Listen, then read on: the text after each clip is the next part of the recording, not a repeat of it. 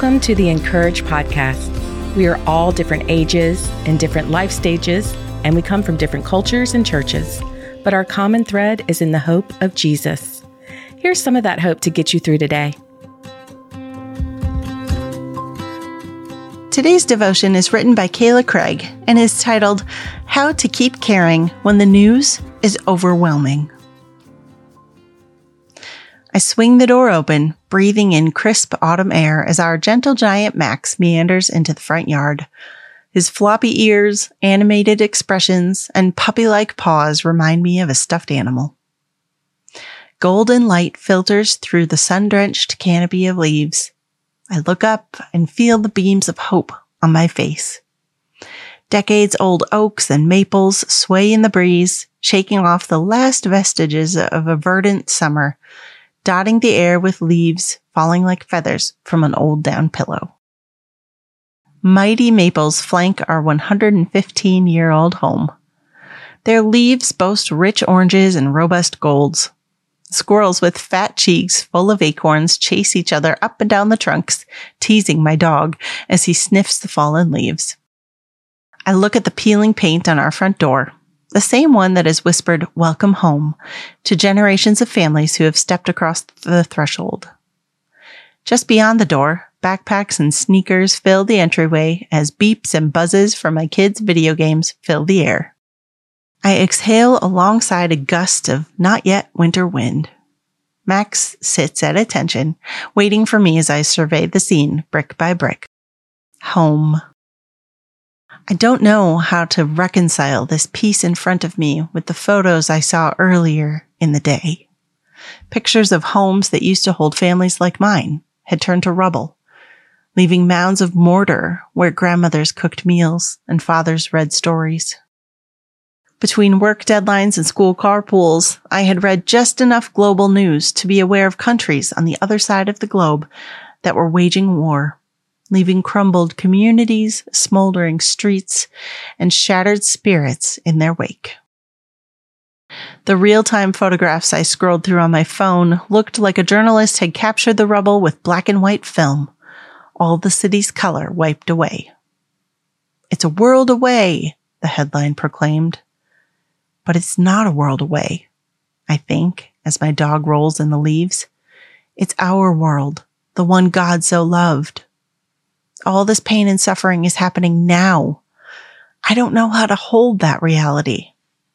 How can it be that mothers rock their hungry babies in bomb shelters while my kids eat after school cookies at the kitchen table, forgetting to put the lid back on the milk? What does home look like for a family when war robs life of its color? Its vibrant hues suddenly grayscale.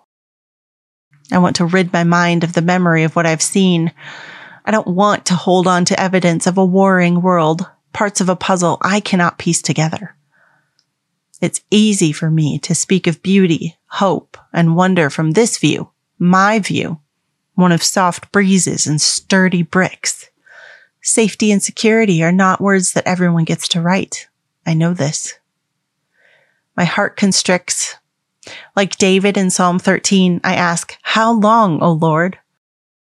Why does clean fresh water sit in my dog's bowl inside our well stocked kitchen while, at the same time, a mother gives her thirsty child contaminated water because it's all they have to drink? I realize I'm still standing in the same place, staring at the same view of home like it's one of those pictures where a new image will appear if you gaze long enough. When your heart aches with unanswered prayer, when you feel overwhelmed by the weight of a weary world, remember this. God understands the complex wonderings of a human heart. Moved in mercy, Jesus took on flesh and became like us. In Christ, we are not left alone as we process pain.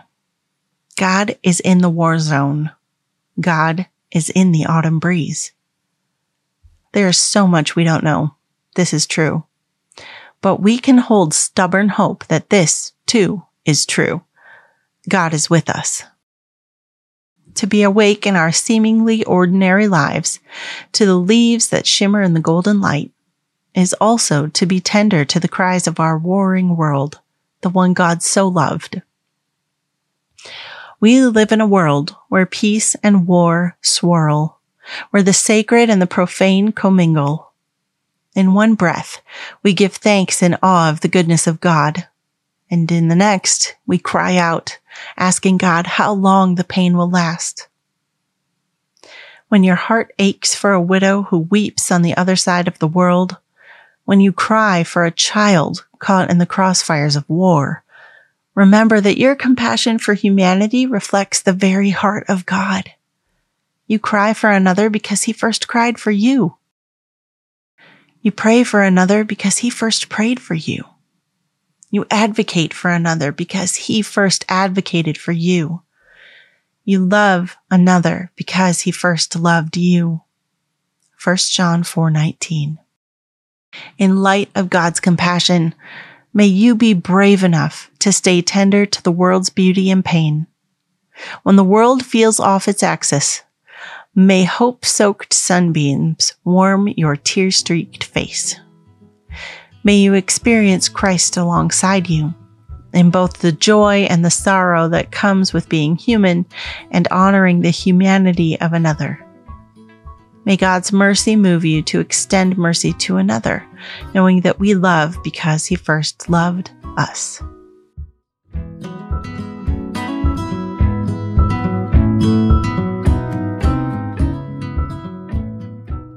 To read more from our writers, visit incourage.me. Make sure to subscribe to the podcast so you don't miss a single episode, and find us everywhere on social at (in)courage.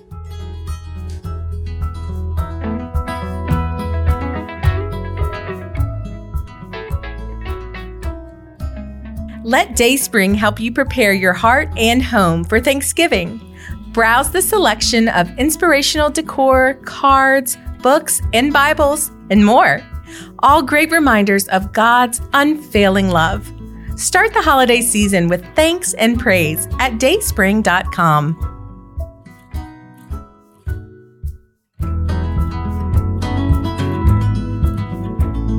The (in)courage podcast is brought to you by Dayspring.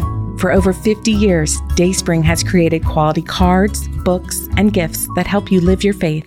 Find out more at dayspring.com.